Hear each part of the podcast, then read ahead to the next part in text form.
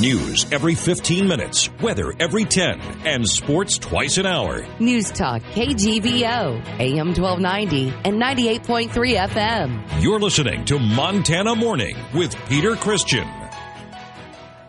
A lawsuit and a response to that lawsuit. Good morning, everyone. Montana Morning. It is Wednesday, July 13th. Right now, the sky is cloudy. Very interesting looking sunrise out there with some of the storm clouds that move through the area.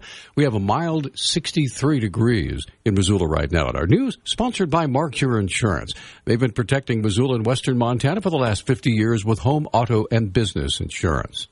One of our top stories this morning, the Missoula County Election Integrity Project and John Lott have filed a lawsuit in Missoula District Court against the Missoula County Elections Office and specifically Bradley Seaman in his official capacity as Elections Administrator. KGVO reached out to John Lott to explain the purpose of that legal action. We've had two recounts of the envelopes that were used in the all-mail-in election that we had in November 3rd, 2020.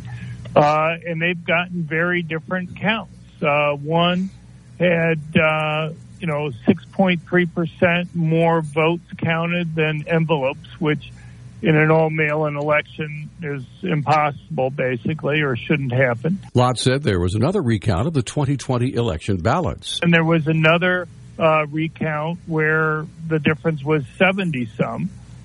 Two more ballot boxes were discovered after about 16 months or so, which had more envelopes in them. But, either they misplaced the boxes of envelopes or some people have claimed something more nefarious has happened. Lott said at the heart of the dispute is the failure of the county elections office to store and protect the video evidence of the actual vote count on election night. Well, we really shouldn't have to have a debate about this stuff. If they had kept the video records that they're required to do under federal law for 22 months, then one could simply go and watch, once the discrepancy was discovered, simply go and watch the video and count the number of times that they opened envelopes on election night.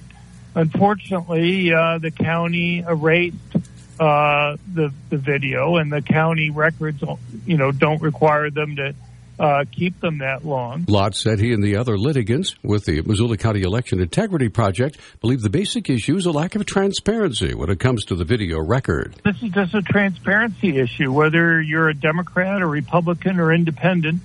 It's just important that Missoula keep the records so that people can check to see what happens. I'm not saying that anything happened, and I'm not saying that any election outcome would have been changed. But when you're talking about the possibility of an error that could be, 6.3% of the total votes in the county, it's at least something that people should have, confidence in. You could read the lawsuit attached to our website. Now, in a response to that statement, KGVO also reached out to Bradley Seaman for his comment on the issue. We can't comment on ongoing litigation against the county, but transparency is critically important, and that's why we maintain a 100% transparent process around elections to help educate people on the way elections truly function.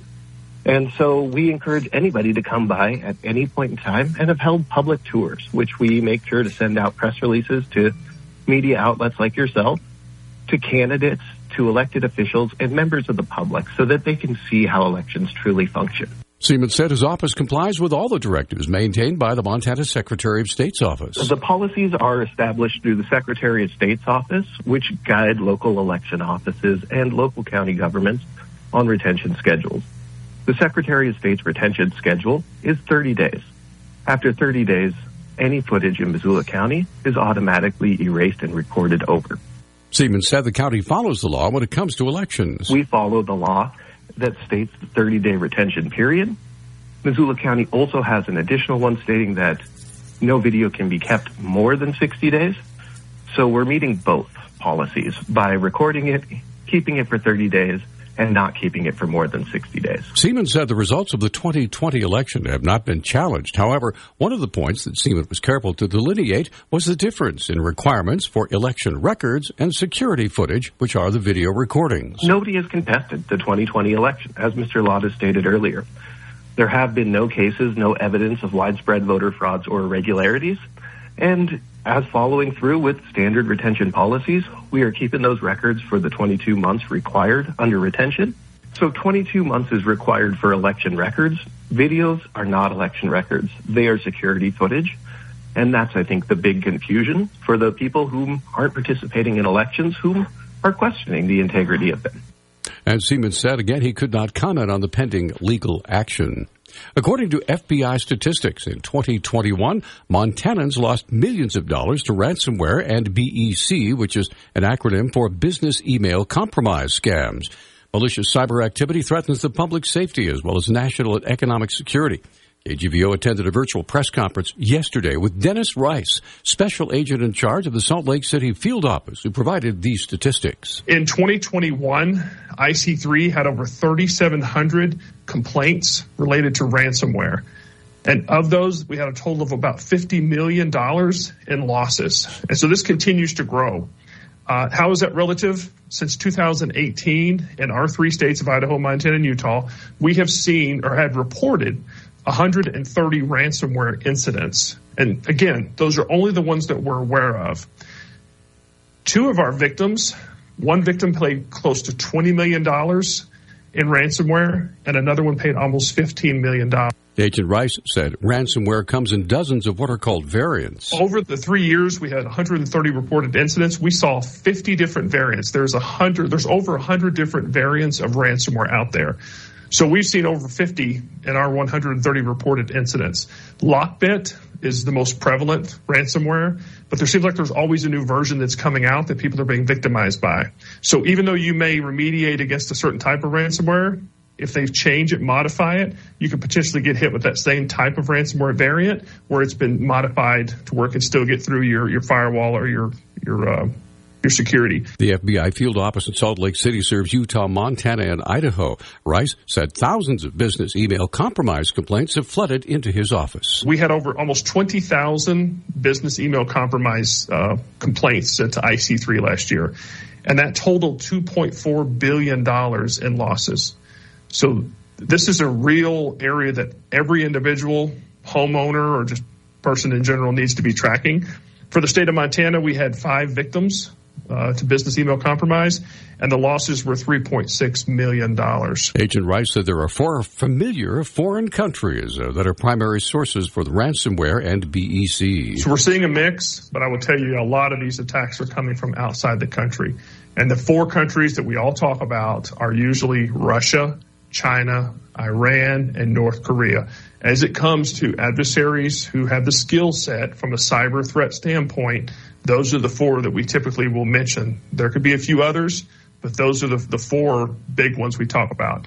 And clearly, Director Wray talks a lot about China being a big threat, but a lot of ransomware we're seeing out of Russia. You can hear that entire press conference by clicking the link on our website at newstalkkgvo.com. Right now, our News Talk time, 6:13. Partly sunny skies today in the Missoula Valley with high temperatures back into the low 90s. Winds will be breezy with gusts up to 20 miles per hour. An isolated shower and thunderstorm will be possible late in the afternoon. Thursday, another round of showers and storms. High temperatures will stay in the low 90s. It looks like mid to upper 90s as we head into the weekend with a good deal of sunshine remaining in the forecast. I'm meteorologist Brooke Foster for Missoula's KECI 13, your severe weather alert station. Looks like some shower activity around western Montana right now outside my patented exclusive weather window, and we have a cloudy sky, 63 degrees. This portion of Montana Morning is brought to you by our friends over at Paradise Falls. Or don't forget, after the movie, the concert, softball game, or Paddleheads game, don't forget, Paradise Falls serves dinner all the way until 11 p.m. Coming up on 6:15 means Rocky Erickson with another great sports story. I believe this one's about a hole-in-one. Coming right up.